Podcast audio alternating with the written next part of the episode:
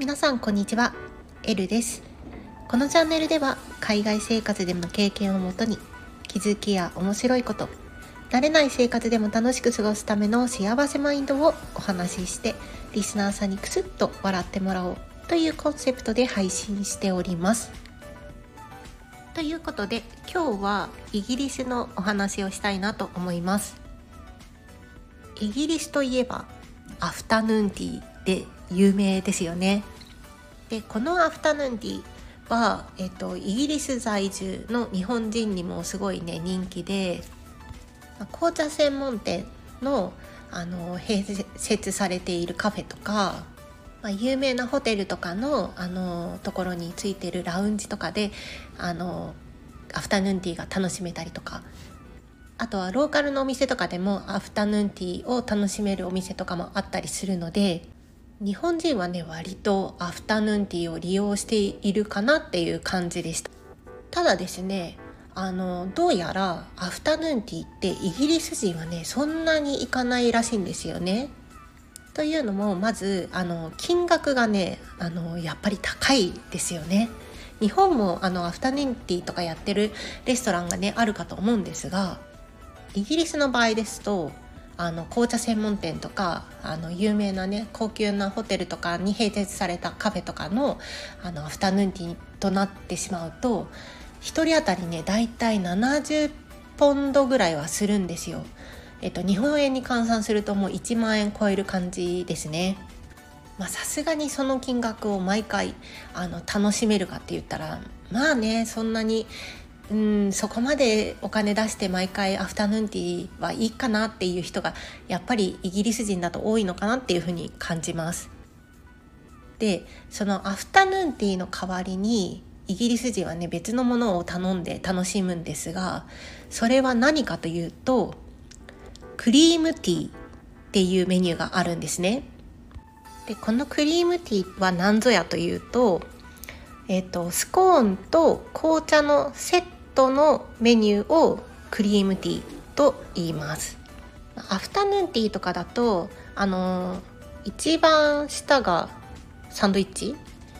で真ん中がスコーン。で一番上がケーキだったかな。で、まあ、3段重ね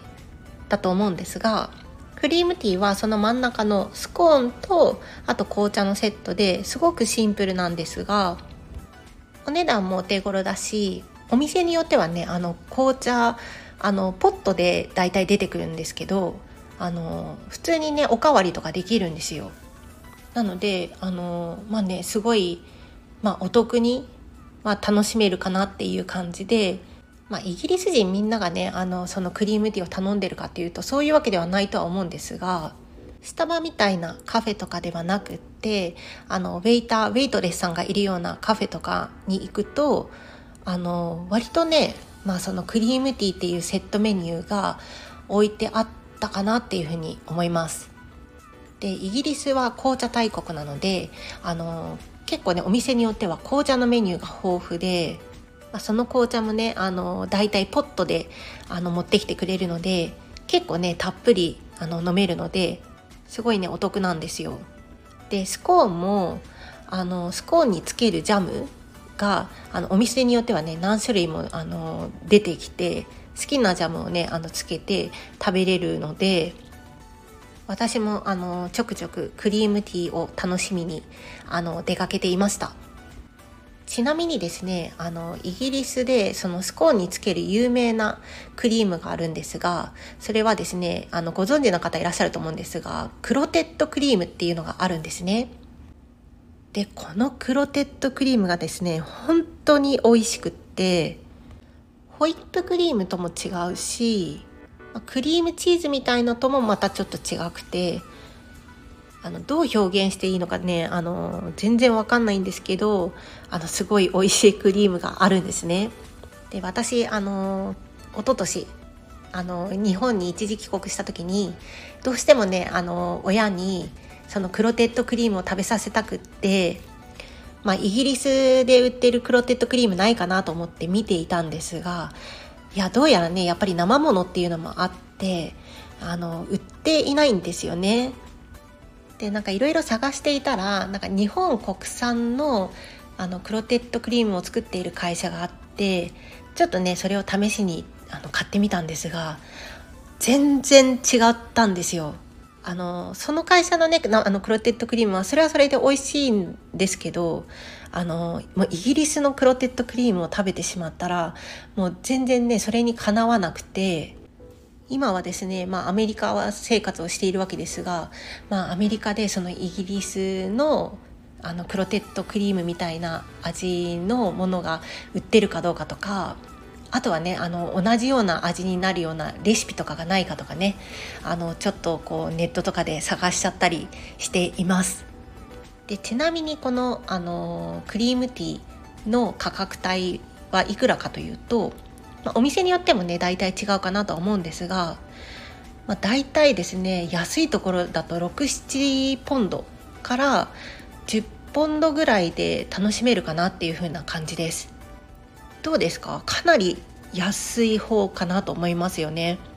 まあ、アフタヌーンティー1回行くのとクリームティー7回楽しむのと あ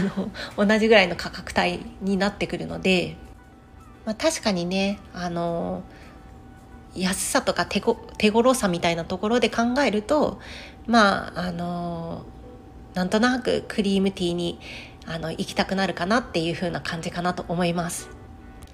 ちなみにですね私はアフタヌーンティーよりもクリームティー派でした。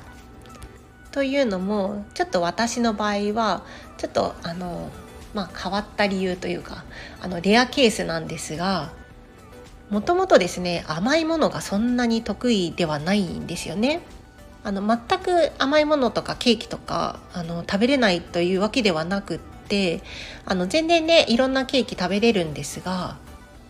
あのあんまりねそんなに一度にいろんなケーキとか甘いものを食べれないんですよ。